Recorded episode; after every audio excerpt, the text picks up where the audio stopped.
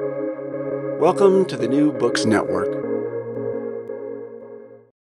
Hello, and welcome back to New Books in the American West, a channel on the New Books Network. I'm Stephen Hausmann. I'm an assistant professor in the history department at the University of St. Thomas in St. Paul, Minnesota, and I'm your host for today's interview. And I'm speaking today with Charlotte Coté. Dr. Coté is a professor of American Indian Studies at the University of Washington and is the author of the new book, A Drum in One Hand, Sockeye in the Other Stories of Indigenous Food Sovereignty from the Northwest Coast, which came out with the University of Washington Press in 2022. And I'm pleased to say, last year won the Donald Fixico Award for the best book in American Indian and Canadian First Nations history from the Western History Association. Welcome to the New Books Network, Charlotte. Good to have you here. Thank you. Good to be here. First, why don't we just hear a little bit about who you are? What is your background? And I'm especially interested in uh, how you became interested in Indigenous studies and in the study of food in particular. Yes, well, uklama hotis my oath, sisha aksuma, nuchano hatin,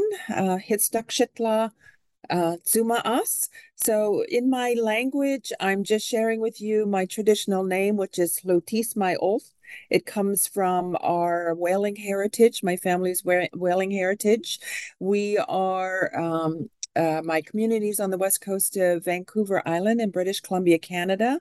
My community is Tseshaht, and we're part of the larger nation of Nuu-chah-nulth.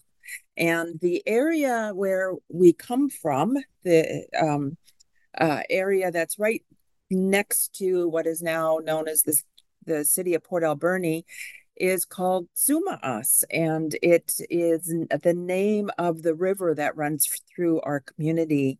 And it is um, uh, I write a, a, lot about this river, the Tsumaas, because it's really important to us as as marine-based cultures and cultures that rely on salmon, which um, uh, come up that river and um, feed our feed our community. So I've really been interested in um, in food, being raised in my traditional foods, uh, what we call ha'um, our food, or ha'um shtup, which is a, a variety of foods. And this book really came about as a jumping off point from my previous book, The Spirits of Our Whaling Ancestors, where I discuss how whaling served very important social, economic, and ritual functions that have been at the core of and Nuu-chah-nulth societies or um, societies throughout our histories. And although, um, as I, I say in the book, although we really don't need whale for subsistence, um, as we have all these other foods uh, in our diets right now, um, it really is important to bring these foods back into our cultures, into our diets as a way of strengthening community, as a way of, of really addressing some of the health issues that we have since we started moving towards a more Western diet and moving away from foods that have kept us healthy since time um, you know, since time immemorial. And so I really am a believer in the motto you are what you eat. And throughout my lifetime, I've really made a great effort to stay connected to our ha'um by processing our foods, um, harvesting. Uh, I'm an avid um, berry picker harvester, and I've been a fisher since I was a since I was quite young. And uh, you know, when I was a little girl, when I was eight and nine years old, I would process food um, or process salmon with my with my mother um, through jarring salmon, canning salmon, and today I have maintained those um, processing traditions as well as smoking salmon, and salmon being the main um, important food in our diets. And so I really feel fortunate that I've been raised to be very health conscious because throughout my lifetime I've seen dramatic decrease in the health of my community and the health of many of my relatives, as well as in other Indigenous communities. And I, you know, we we used to eat such a well balanced and healthy diet, and it really made me think about that. What brought us down this unhealthy road and that really was what sparked that question was really what sparked the research and writing of this book um, and it really is a question that becomes important to our large global you know our, our global society as we face major health crises um, you know, especially seeing that in the the worldwide pandemic that we all just experienced. So it really is a question that all of us, as part of this larger global community should be thinking about. Yeah, and and as we'll talk about, uh, you know, in, in, the the conversation to come, so much of this book is, is about you know specific people in a specific place. But as you're saying, you know, this book also it speaks to just like you you just said, larger global issues, right? It's something that that that affects everybody. And I, I really took that away from the book as well. And it sounds like these questions about food and connections between food and culture and health and place that these are all things that you've been interested interested in for a very long time. That that these are questions that you've been addressing throughout your research. So it sounds like you know when thinking about what brought you to the topic of this book, that really you're going back to questions that you've always been thinking about. Is that fair to say? Yeah, I think so. And it, it really was my whaling book that um, where I really could explore those in further depth in looking at the um, the nutritional value of whale meat and oil and how those um, really were a mainstay in our diets and it made me really think about that was my last chapter of that book and it really made me think about that with why you know our what what happened to us? What what happened to us so that you know it's rare that you get um to meet people who are still um, incorporating traditional foods in, into their diets and and maintaining those connections to those foods. So that prompted the research that I then started doing from 2009 up until my book was um, published in 2022 being able to really explore those um, those questions in more depth well, let's talk about place because place is so important to to the story that you tell, to the, to the topics that you're addressing here. Can you tell us about the Pacific Northwest generally, and specifically about the region that, that you're talking about here around Vancouver Island? And I'm curious about its native history and the kinds of traditional foodways that you find in this region. Mm-hmm. Yeah, well, our, our my Nuu-chah-nulth community of Tseshaht is situated within that larger area defined as the Northwest Coast, an area that has been characterized as the land of, of salmon and cedar, which it, it really is. And it really is the home of some of the most diverse and richest indigenous cultures in the world. Um, we we're nations that flourished in the abundances of marine mammals and and um, land-based foods as well in this dense vegetation in areas that really had very mild winters and you know and as we know wet spring and and summers and um, it really was that biological diversity that cre- created an abundance of foods for us so that we could say that we were really wealthy when it came to the kinds of foods that we had that there were many different varieties that we can choose from. And so our my people the Tseshaht, Nuu-chah-nulth, and other coastal nations harvested a variety of, of foods through fishing hunting gathering cultivating plants and medicines. And it really was the harvesting and cultivation, um, preparation, sharing, uh, trading of these uh, of these foods that was conducted within our you know our, our cultural values of values based on isak which in in my language is respect of uh uathluk which means caring caring for for the everything around you and within reciprocity and and interdependency. Um, our food systems really function in these very healthy inter interdependent relationships um, with our environment, and were maintained through that participation in these land in these traditional land and food systems. The um, kinds of foods and quantities of foods that were available really depended on keeping that symbiotic relationship intact. Um, so it was maintained through this, uh, what we say is ecological knowledge or indigenous ecological knowledge, um, keeping that that uh, relationship strong as we um, maintain those connections as stewards and protectors of those ecosystems and of our environment. So, when you think about traditional foods and the importance of them, they really are enmeshed in those ecosystems in which we thrive, uh, thrived in, and which we continue to strive for as we um, as we as we try to um, maintain those relationships to those foods and those traditions.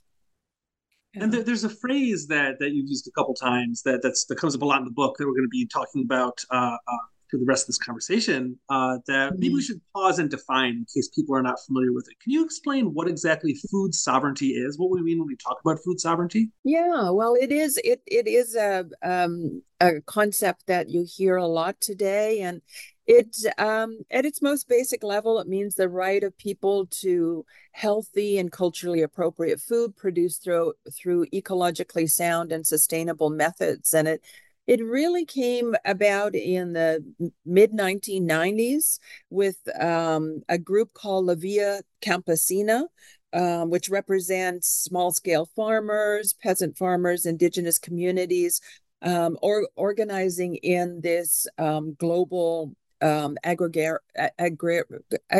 excuse me, agrarian movement. And um, they really became the strongest voice in radical opposition to what they described as a globalized neoliberal model of agricultural food production.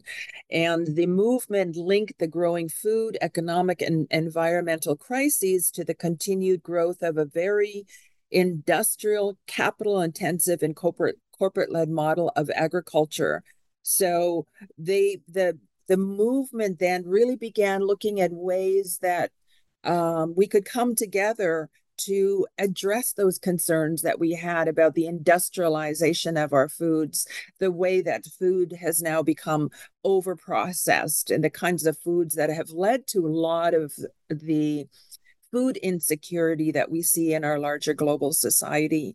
And so in 1996, at a conference, the La Via Campesina um, really started looking at um, these food regimes and what kind of food regimes could we um, could we incorporate that would speak to those and to challenge some of these um, state-led food security programs that were to end global hunger but that were doing nothing about it that we're actually where we're seeing more food insecurity even though these um, these food regimes that were being created through this these state-led models we're supposed to be addressing it and so the conference introduced that new concept food sovereignty and established 11 principles that were integrated into a position paper that was then um, brought forward at the World Food Summit in Rome in 1996.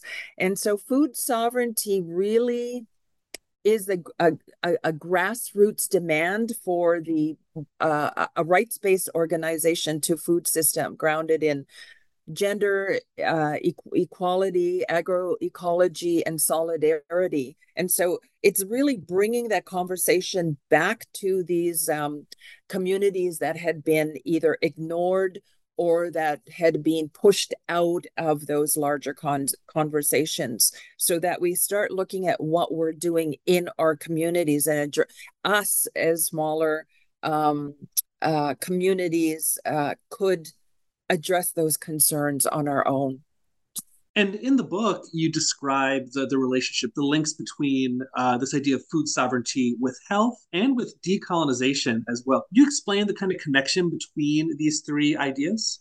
Mm, yeah, yeah, good question.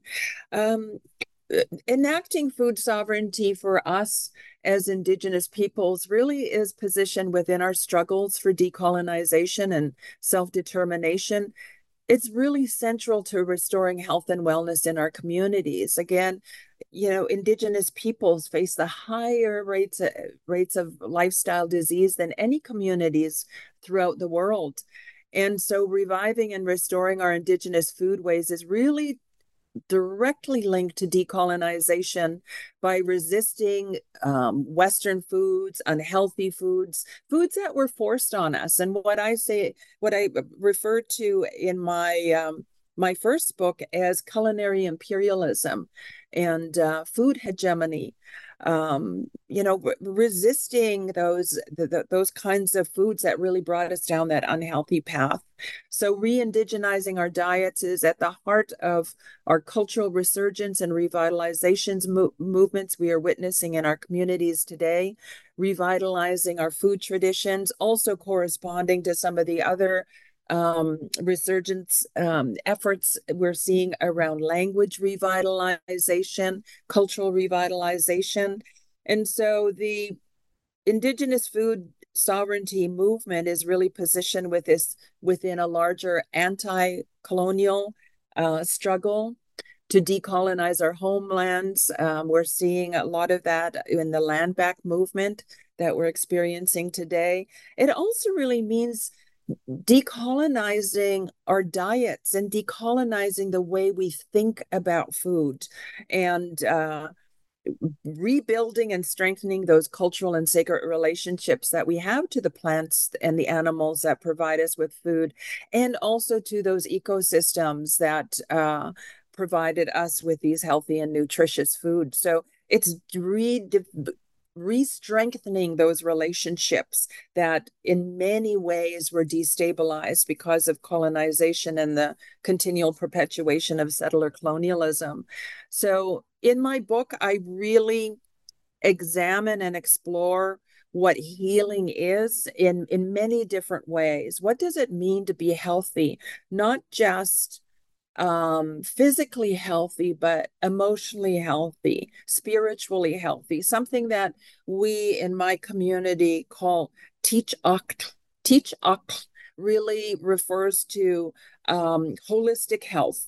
Um, and that would really tie into also our relation, our relationship to the land, to our Nisma, our relationship to the plants and animals that provide us with food and shelter and clothing, and also our relationships to each other, because revitalizing our food traditions also restores and, and builds and strengthens the social bonds that we have to each other, because a lot of our food practices are people just getting together and and going berry picking or fishing together and um, and which is something that I explore in my book as well. It really, if we start looking at these things as gifts instead of resources, that maybe it'll start changing our understanding of the connections that we have to everything around us and trying to rebuild that in a very healthy way and in a, in a very po- positive way. So, decolonization really necessit- necessitates that that healing you know healing ourselves healing our our these relationships and um, being good medicine for each other something that um, the wonderful scholar and ethnobotanist Robin Kimmerer talks about in her book Braiding Sweetgrass, which I refer to a lot in my book because it's it's just an amazing, um, amazing um, uh, book that talks about uh, reciprocity and the importance of that and and seeing everything around you as gifts rather than as resources. And so i really I, I really think that's important when we have these conversations around food sovereignty health and decolonization. And one of my big takeaways from the book is is that you know that when, when, when thinking about the process of, of, decolonization, you know, food is, is maybe not the only thing, not the only step to that process, but it has to be one of the central points, right? That it really is at the heart of so much of what goes into what we talk about when we mean decolonization, that food is really at the heart of that. So I think in the book, you do a really good job of really emphasizing that. Yeah. Let's talk a bit about, about Sam which are is so much at the heart of this region's uh, Uh, indigenous life and food culture, and is so central to the book itself. Can you explain how salmon and really the, the whole journey of harvesting and processing and sharing salmon, how all of that reinforces cultural bonds between people and between people and the salmon themselves? Yeah, and, and thank you again because I, I could never talk about food sovereignty without talking about salmon.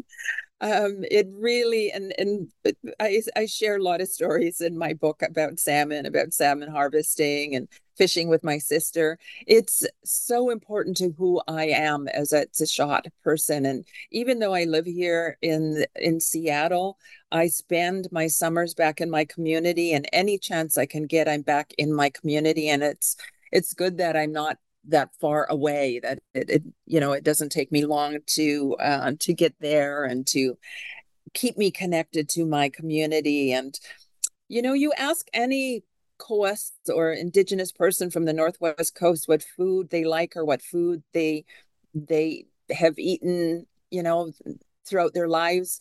And the first one they mention is always salmon varieties of salmon. We have many different species of salmon here along the northwest coast. Salmon really is a is it at the heart of our stories and our shared experiences. And it's the foundation of my culture and i know it is for other um, indigenous cultures along the northwest coast. And it has also remained a very important nutritional food in our diets. Um, I share stories about my family, my community. I share stories about our um, our communal fish day, how we get together, and uh, uh, as a community in Tseshaht every Sunday morning and we have a um, a community seine net and all the fish that that we um, that we we get throughout that morning. At the end of the day, we share it with each other. We make sure our elders get their fish, and um, it really um, I, I that, that those are some of my earliest memories as a little girl going to fish day with my mother and getting our fish and going back home and uh, cleaning the fish. I'm, I I think I was eight the first time my mother gave me a sharp knife and said, "Here you go, time for you to learn." And uh, it it has really um, kept us connected, not just to those salmon, but to Tsumaas, that river that as I say in my book, runs through our community life like a life vein, and uh, it really um, uh, it, it, it, it really makes you uh, understand and appreciate the space and place that you were raised and where you come from. Then you know the Northwest Coast really providing an exceptionally rich and nurturing environment for salmon, as well as a sustainable balance between salmon and and human human ecosystems, um, which evolved over thousands of years into a very respectful and reciprocal relationship. Uh, salmon is uh, um, an important food for us. It's also important food for other um, animals in in our area. We have a lot of black bears. I tell people that if they come to our community, they'll see bears walking around the community like you usually see dogs walking around the community. There are black bears everywhere. You walk out your back door, they're just hanging out, or they're up in the in the fruit trees in our in our in our community. But in just thinking about this and about how black bears you know they they eat that salmon and then they go back into the forests and then you know that that salmon is brought there through those bears and it becomes part of the nutrients the nitrogen that then mm-hmm. feeds the other plants and and trees for their growth. And so it, it really is important in in contributing to that healthy forest ecosystem and the continual um, that keeping that continued relationship with salmon alive. It was our primary feeds. It was our primary food source, and um, as a result, we do have in the Northwest Coast um, certain ceremonies so that we can honor those salmon, honor the spirits of those salmon for bringing their physical forms to us. Um, we have in our coastal indigenous belief system that everything has a spirit. And so everything you do in that environment around you, you honor and, and provide sacred prayers so that you keep those harmonious relationships intact. And so the spirit of the salmon we believe that when we honor them in that way that we we conduct these important prayers that they will continue to come to our community and continue to visit us and provide their physical forms to us as food. And salmon is very high in protein, wild salmon very high. I mean, we do have issues along the northwest coast with um, with um, um, pen pen farming, salmon pen farming, but we have the wild salmon, very high in protein, low in saturated fat, high in omega 3 fatty acids, which numerous studies have been done on essential fatty acids that are derived from both fish and sea mammal oil, which I discuss in my in my whaling book. Um, oils that reduce risks of heart disease, type 2 di- uh, diabetes. Um, they can reduce inflammation um, a lot of these lifestyle diseases that we're seeing in our our communities as well as in the larger global um, larger global community and research found that their consumption also supports our mental health that they can reduce risks of depression dementia psychosis adhd um, this is something that I'm I'm doing some research on now. It's an area that I'm exploring for the next book project I'm working on. And so we've really been fortunate as an indigenous community that we've been able to keep those relationships with salmon, that we've been able to have salmon every year, even though every year, you know, we we never know if the salmon are going to return. Um, there's been so many changes to um, to our environment as a result of climate change that we never know. So we never take that for granted. Um, we've really fought to keep those connections uh, to salmon.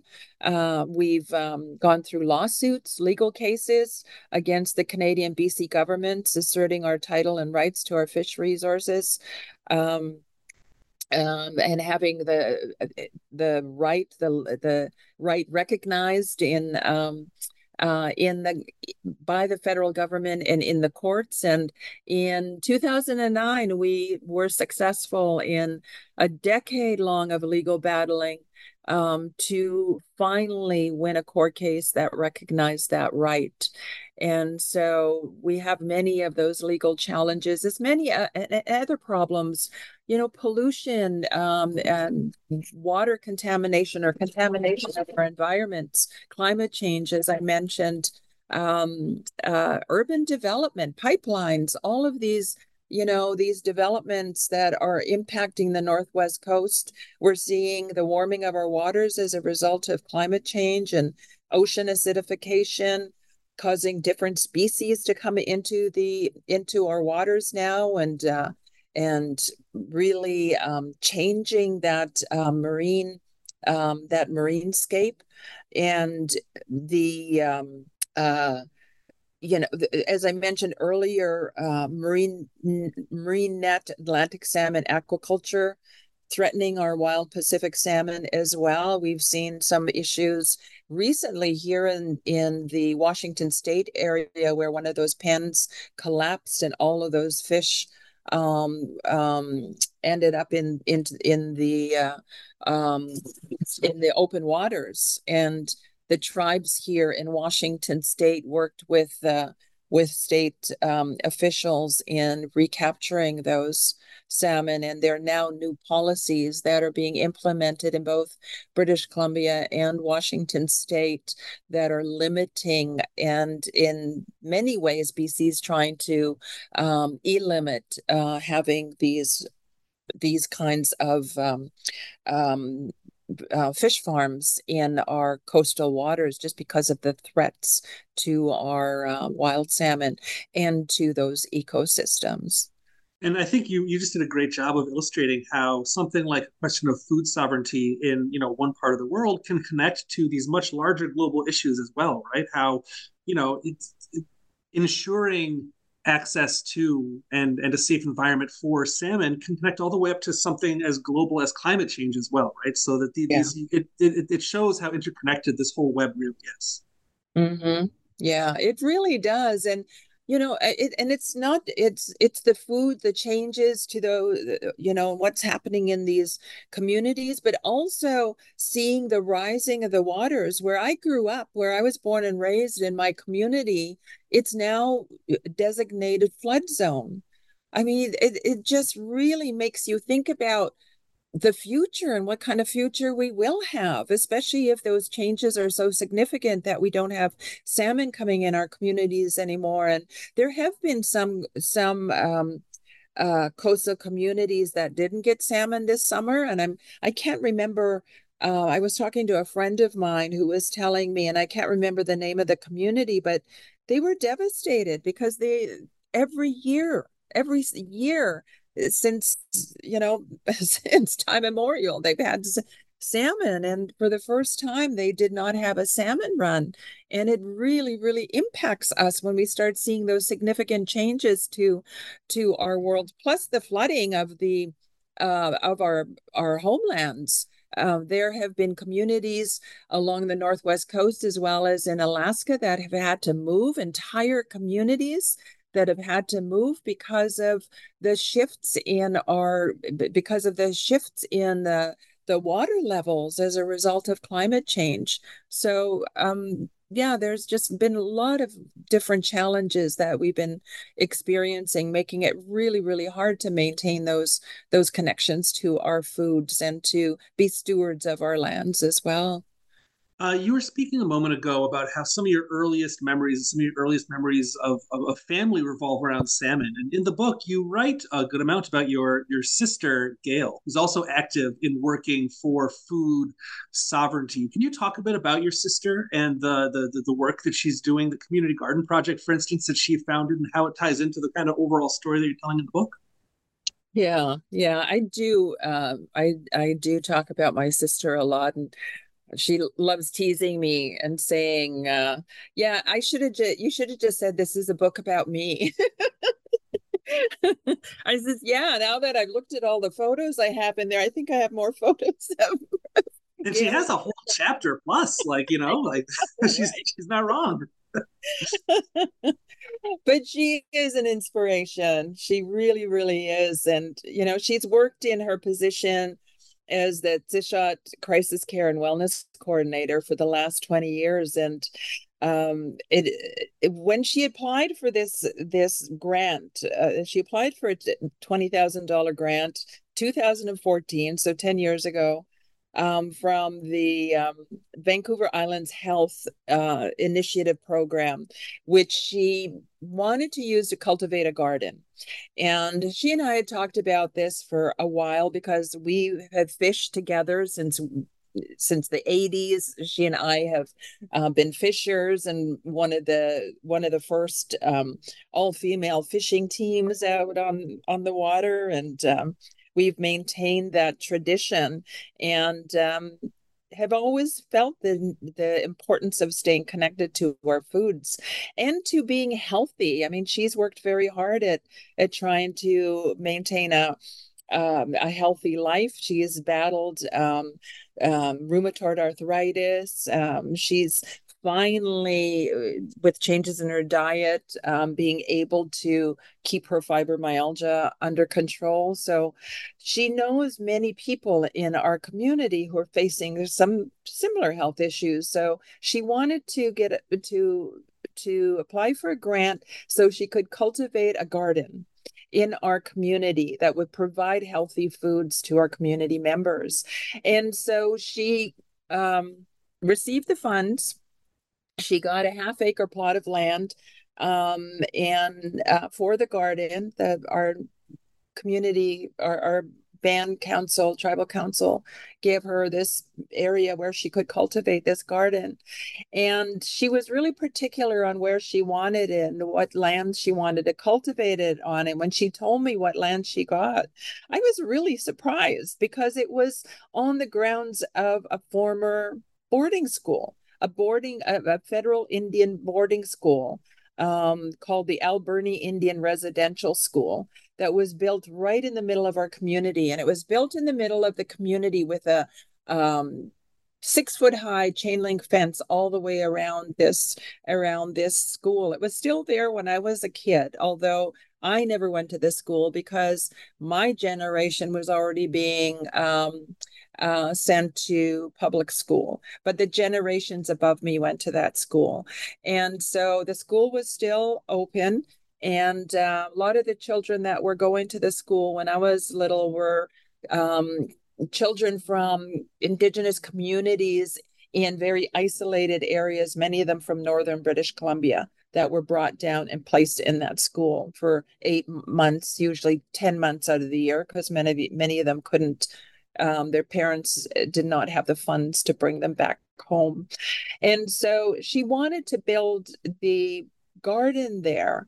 And she had hired um, one of our community members, Aaron Woodward, who's married to um, he's married to one of our community members to help her oversee the planting and maintenance of the garden.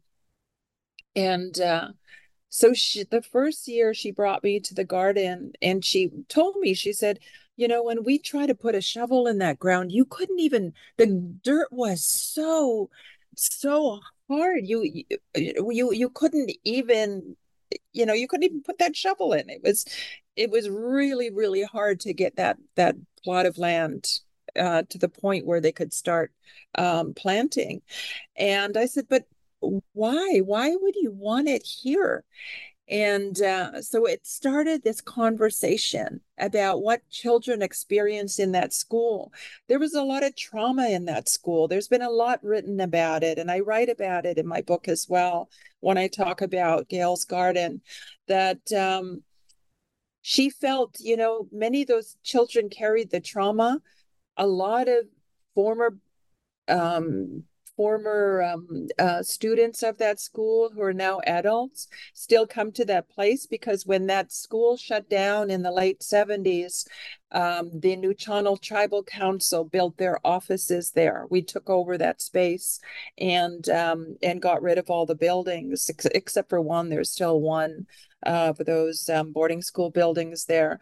And she said, um, people come there and they still, it triggers them. It triggers them because that's all they see. I, I want to remove those triggers. Um, we have that trauma in us as Indigenous peoples from what we experience the the physical, emotional, and in many cases, sexual abuse that those children experienced in that school. Um, I want to I want to change that landscape. We are healing through that garden. That land is healing by providing that that those vegetables and and herbs and fruit for us. And it was such a amazing, amazing way to look at it.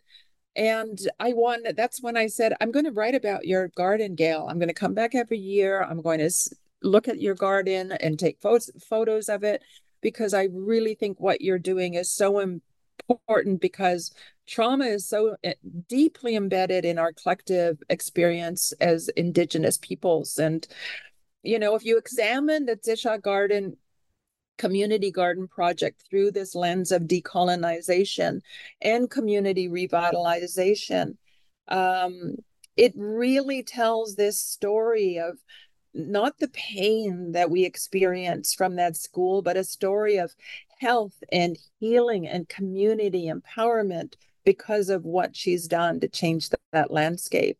And um, she it was many lessons learned. At first the community weren't really behind it. They're like what do we need a garden? They're not it's not traditional food. What do what do we need that for? And she just kept my my sister's a very persistent and determined person.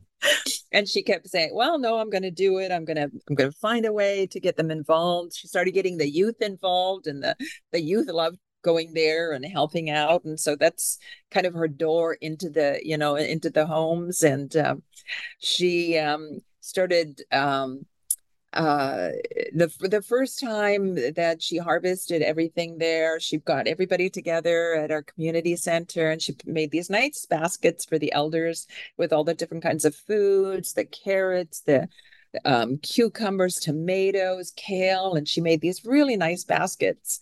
And uh, she and I I talk about this in my book. Two of the elders that came in picked up their baskets and said thank you, and they were walking out and they were looking at each other with this strange look.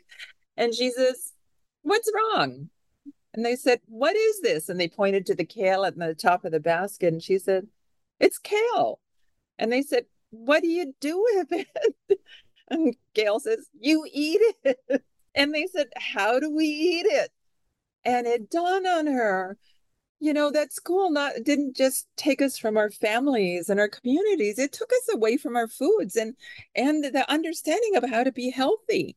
So she started lifestyle programs and um, downloaded all these healthy recipes to for um, to share with everybody and how to cook kale, obviously, and um, continue to work with them and develop more programs. She now has a um, she she got a grant for um, for equipment for a gym. So she now has a gym in our community. She brings people in to do yoga and meditation and she does um, not just um, foods cooking workshops, but she also does processing workshops. A lot of the young people don't know how to jar salmon or can salmon or can their food, so she does those kind of workshops as well. So I think when I look at that chapter and I think about my sister's garden and that project she created, it really goes beyond the colonial legacy of pain you know and and and thinking about healing that healing requires healing ourselves from that trauma. It also requires healing our nisma healing our land. And she ended up naming that garden nisma and brought one of our our little nieces there because our um our relative named his daughter nisma and brought her there for the opening of it for and for the naming of it it really is a story of hope and possibility of what you can do you know and she always says if you're not you know if if you're if you're not part of the solution you're part of the problem. You know one little step and that's what i say at the end of that chapter you know this is one person in our community creating this major change. We can all do it. We we can't just sit back and say no what i'm going to eh, i'm not going to make an impact it makes an impact. It really, really does. So it's those small acts of decolonization that will allow us to survive and also allow us to thrive and it's another example of using food as an inroad to so much more. In this case you know as you said you know healing and revitalization and also just changing people's relationship to land completely yeah. changing around how people think about this space as a space of, of trauma to a space of, of resilience and healing too. It's a, it's a fantastic story. I'm glad i'm glad we talked about it a bit. Um, yeah so we've been talking a lot about different forms of decolonizing one's diet. And in the in, the book you describe a family who has really striven to kind of materially do just that. And the kind of astounding results that they that they've seen in living a life being really committed to food sovereignty, not just in terms of health, but in terms of the relationship to the land itself. Can you talk a bit about this family and what it means to really decolonize one's diet? Yes, and this was I I had to put this chapter. It's the last chapter in the book, and it really came um, came about be- after I had gone to a um, a traditional foods gathering in our community in 2009 i think i can't remember when it was but there was a woman there who was who had all these kids with her and she was talking about you know how she had transformed her diet or was attempting to transform her diet because she didn't want her children to lead to to live um, eating foods from the colonizers and and and having a colonizer's diet and i thought that was so interesting it was when i was just starting the research for this book and uh, I said to my aunt, I need to, I need to meet this person. And her name was Nitanis Desjarlais. And um, I got to know her. I got to know her family. Nitanis is Cree from Northern British Columbia, married into our community, married John Rampanen, and they have, they now have seven children. When I met her, they had six children. And um, in uh, 2010, she challenged her family to stop eat, eating processed foods and industrialized foods um, as a way to decolonize their diets and to stop a generation of unhealthy eating habits. She comes from a family that also has diabetes. She's seen people uh, how diabetes has has taken the lives of people um, that were very close to her, and she didn't want that to happen to her family.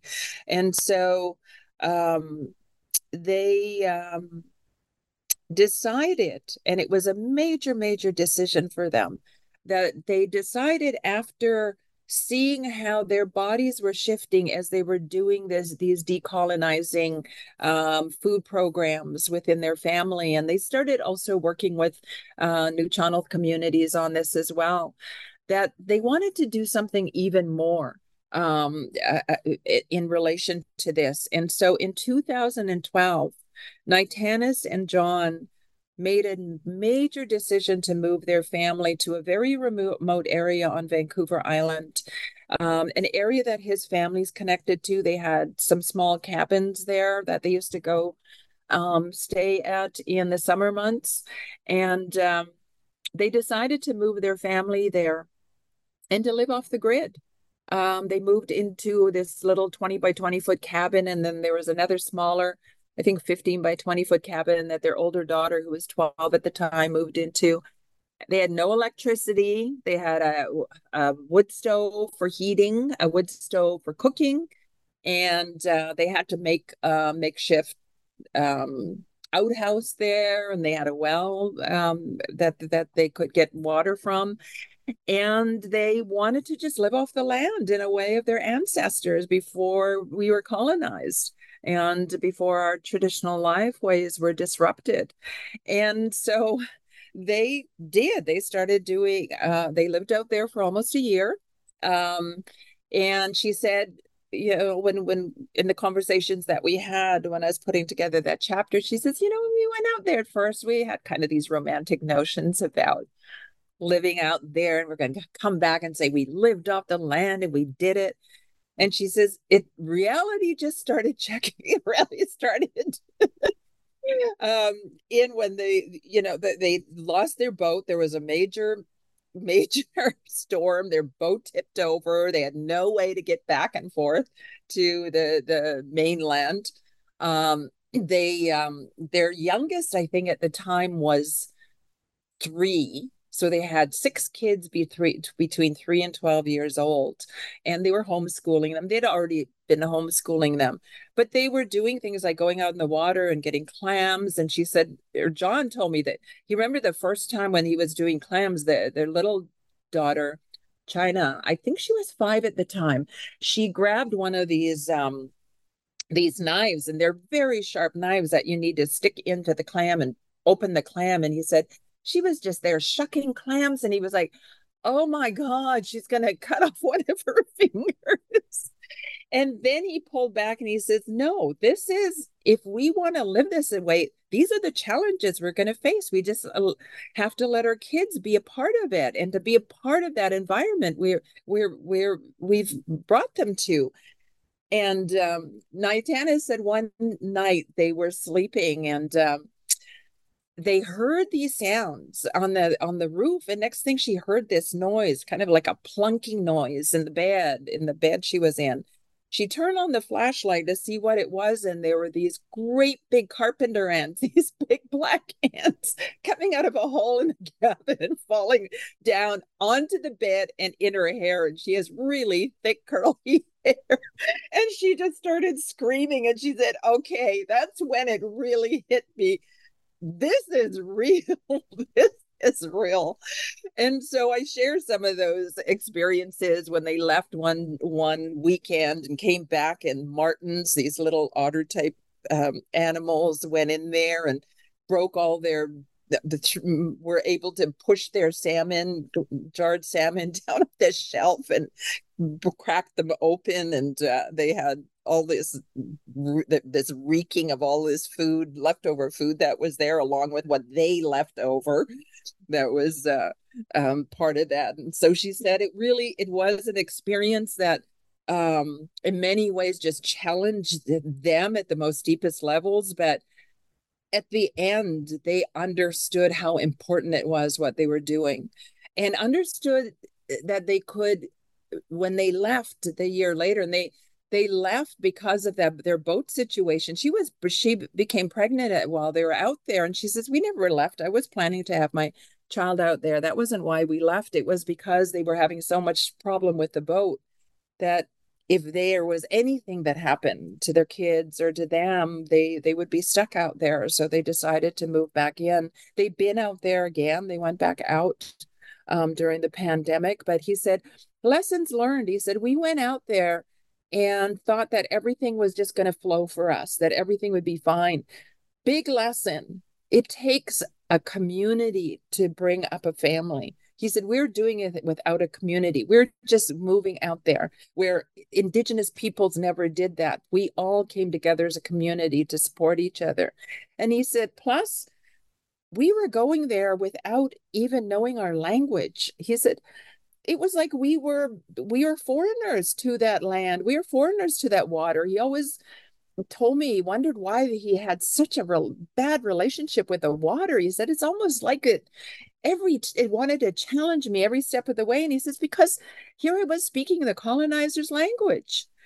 And when he left that was what he said he was going to do was going to become proficient in our language. And he did 5 years later he is now one of our leading language um, uh, teachers in our community.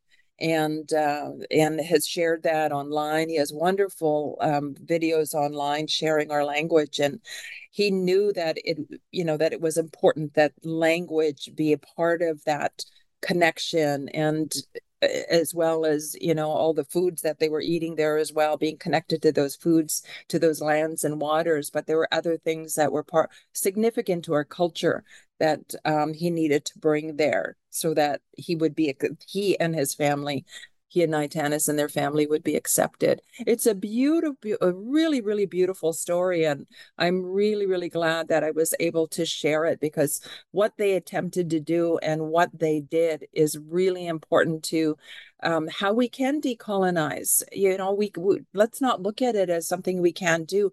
They did it. And I can't even imagine doing it with one little child, never mind doing it with six. And there they were. They're proof that um, that you can do it if you if you really challenge yourself and um, be committed. Well, as we begin to, to, to, wrap up here, I want to talk a, little bit about the end of the book. And you end with, with a short conclusion um, talking about and discussing Indigenous health during what you call a time of uncertainty here at the, the start of the 2020s. And I'm curious what do you mean when you talk about a time of uncertainty and how the challenges, uh, uh what, what kinds of challenges crises like the COVID 19 pandemic and like climate change, and how they've presented challenges to Indigenous communities throughout the Northwest, specifically when it comes to issues of food sovereignty. Yeah, yeah, I wanted to end my book then because the last um, I was putting the final touches of on my book when um, the pandemic hit. Um, and so my editor contacted me and said, you know, can you do can you know either have a chapter at the end or just share um, you know, in um in um the you know, a couple of comments, couple of paragraphs at the end of the book about you know that experience as you as you finished writing the book. Because as I mentioned in the book um I couldn't for those two years. I couldn't go home. I mean, I could have went across the border. I am a Canadian citizen, but I would have had a hard time traveling. There was, you know, no one was traveling at the time, and and you know, I it would have been hard to go back and forth if I was back there. I would have had to stay there and leave my my home here in Seattle. So, I uh, I didn't see my family for two years other than through Zoom, which I'm I should have wrote about that in my book, the Zoom with my elders. no one knowing how to shut off their audio during Zoom. but anyway, it was so funny. Um, but I was able to find a way to connect um, to them. And also um, language classes that that we had held in person in my community went online And because I live here in Seattle and the classes are usually during the fall into the late spring, when I come home in the summer, there usually aren't any classes, or if there are, there are only a few. I was able to start um, taking lessons. Um, I grew up with my language, but I was never fluent. Um, so that those taking those Zoom language classes really helped me stay connected to my family. So I say, even though we did see a lot of you know everybody has you know the lot of negative stories around covid at least that was one positive for me that it, it would really help me um, be more proficient in my language it really was in thinking about covid and, and its impact on us and on especially on our health and wellness as indigenous peoples it revealed very stark contrasts between what we see as fortunate the fortunate in society and the vulnerable in society and vulnerable um, people such as indigenous peoples and people of color the the virus impacted everyone you know it didn't discriminate in who was um, uh, who was impacted by it but the ability to respond to that virus was very unequal.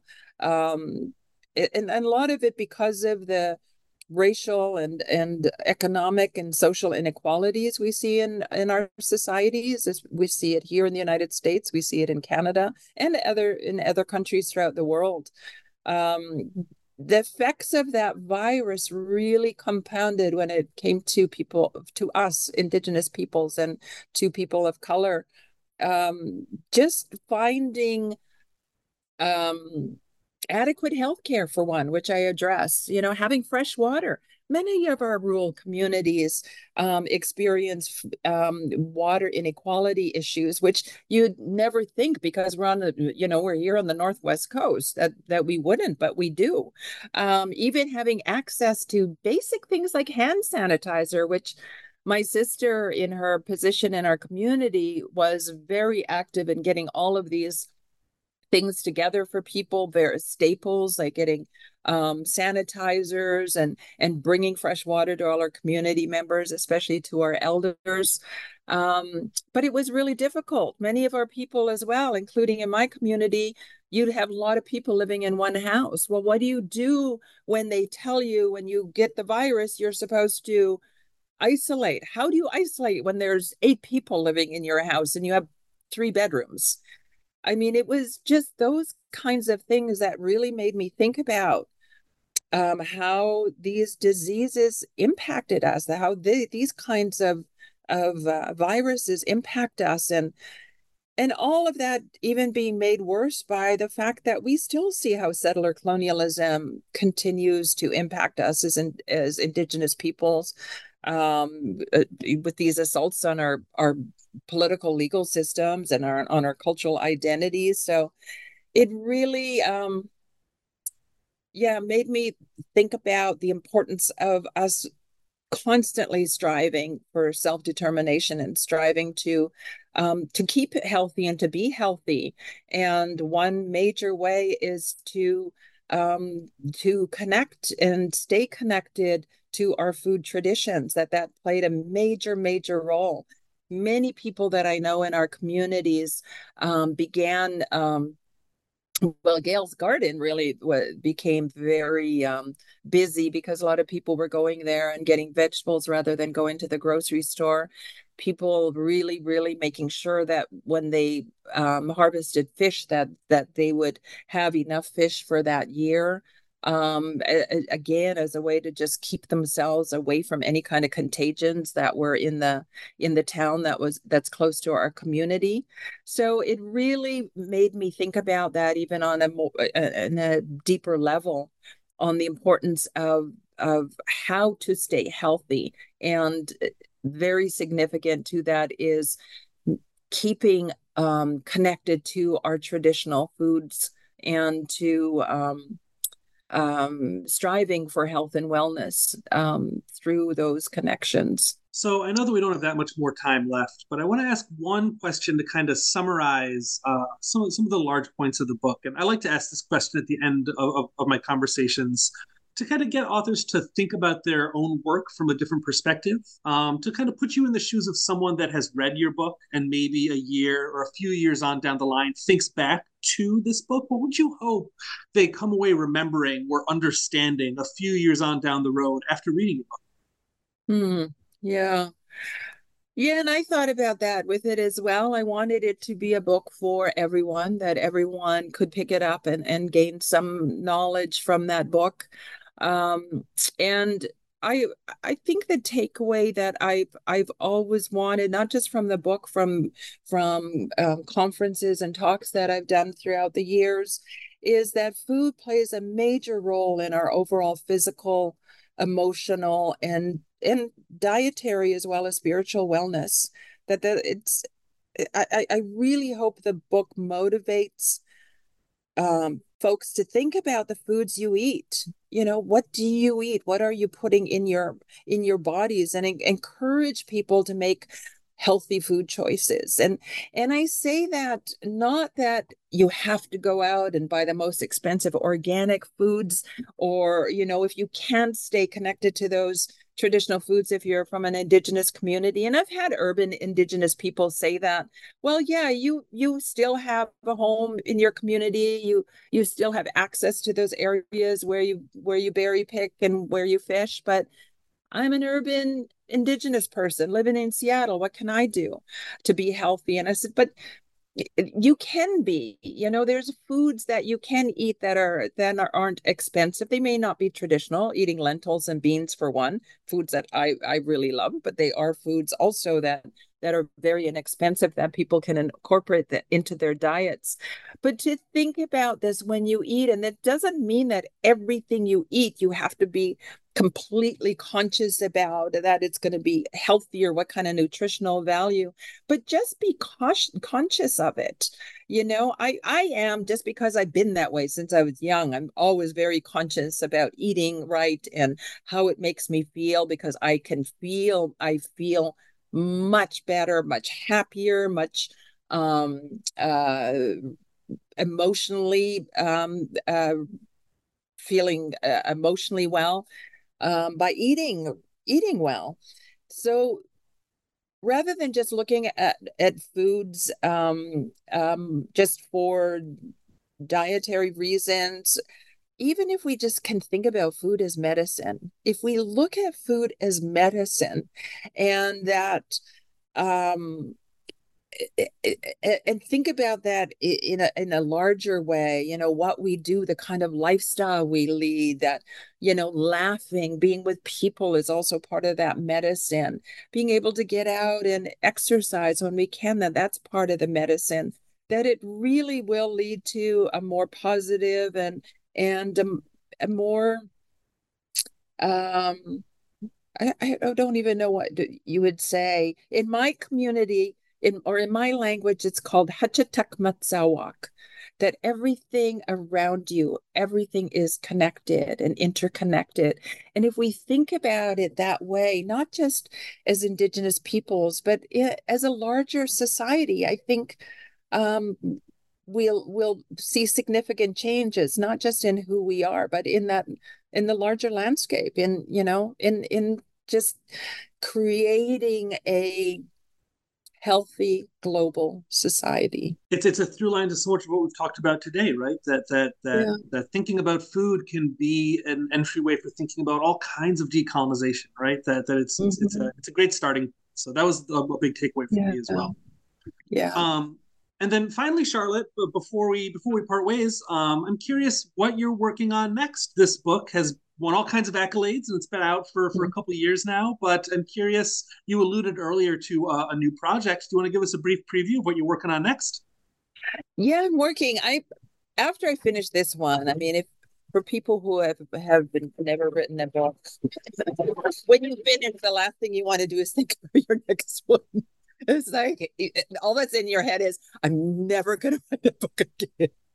it's so much work but it's fulfilling. It's so fulfilling especially when it comes to fruition and you get to see and this one especially that i so much who i am and my family and my community are, are are entrenched in this book. And it was it was a joy you know it was a challenge to write but it was also a major joy I'm working on a couple of projects, another book project. I'm working on a manuscript, but really just pulling the material together. I, as I mentioned earlier, I want I'm doing research on how food contributes to our mental health and how um, our diets that are rich in traditional foods can help um, prevent a wide range of psychological and mental health issues.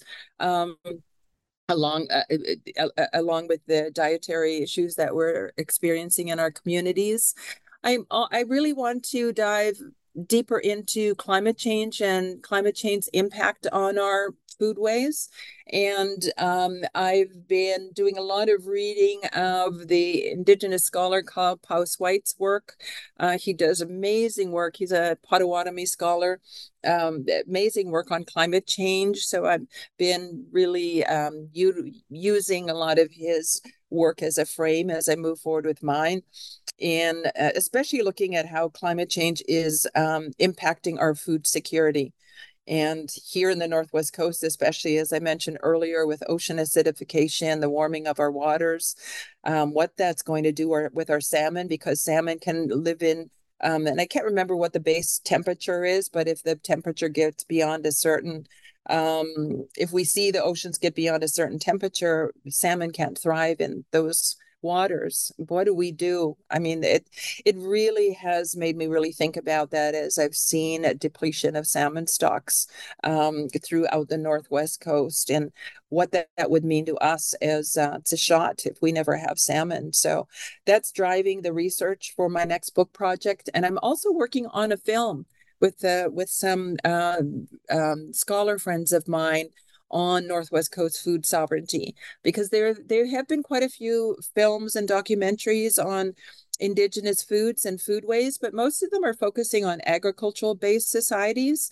And I haven't really seen any that explore marine based um, uh, cultures and societies. And I really want to use the, looking at water as the substance of our cultures, land being the void. It's the it's the substance of who we are as indigenous peoples, um, coastal peoples is in those waterways in those oceans in the streams in the in the rivers and i want to explore that and and possibly reach out to um, Pacific Islander communities as well. I know a lot of people, Kanaka, Maoli in Hawaii, Native Hawaiians who are involved in food sovereignty. I have a very good relationship with um, with Maoris, um, Maoris in Aotearoa, New Zealand, and um, and they have been very, very um, uh, active with my Living Breath of Wethlabalt Indigenous Food Symposium that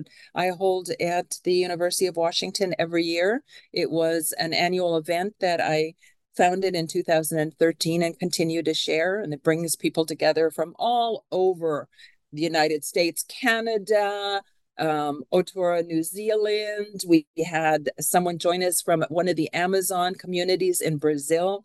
This last year, we've had people from Mexico, Indigenous people working in their communities, and it's developed this wonderful network of people. And so I just want to share that as well with your um, audience that we hold this event. Um, we're holding this year's event May 3rd and 4th, and you can find more information at our website. Uh, it's on our website, Living Breath Symposium, Living Breath Food Symposium.org if they are interested in learning more. And there are a lot of photos and videos from past events on that website and I'll be sure to put a link to to that symposium in in the show notes as well. Awesome. Do- Dr. Charlotte Coté is a professor of American Indian Studies at the University of Washington, and her award-winning new book is "A Drum in One Hand, a Sockeye in the Stories of Indigenous Food Sovereignty from the Northwest." Excuse me, from the Northwest Coast, which came out in 2022 with the University of Washington Press. Thank you so much for joining me today and speaking with me today, Charlotte. It's been a real pleasure. Thank you so much, Tlecko. Tlecko, it was a joy. Thank you, Steve.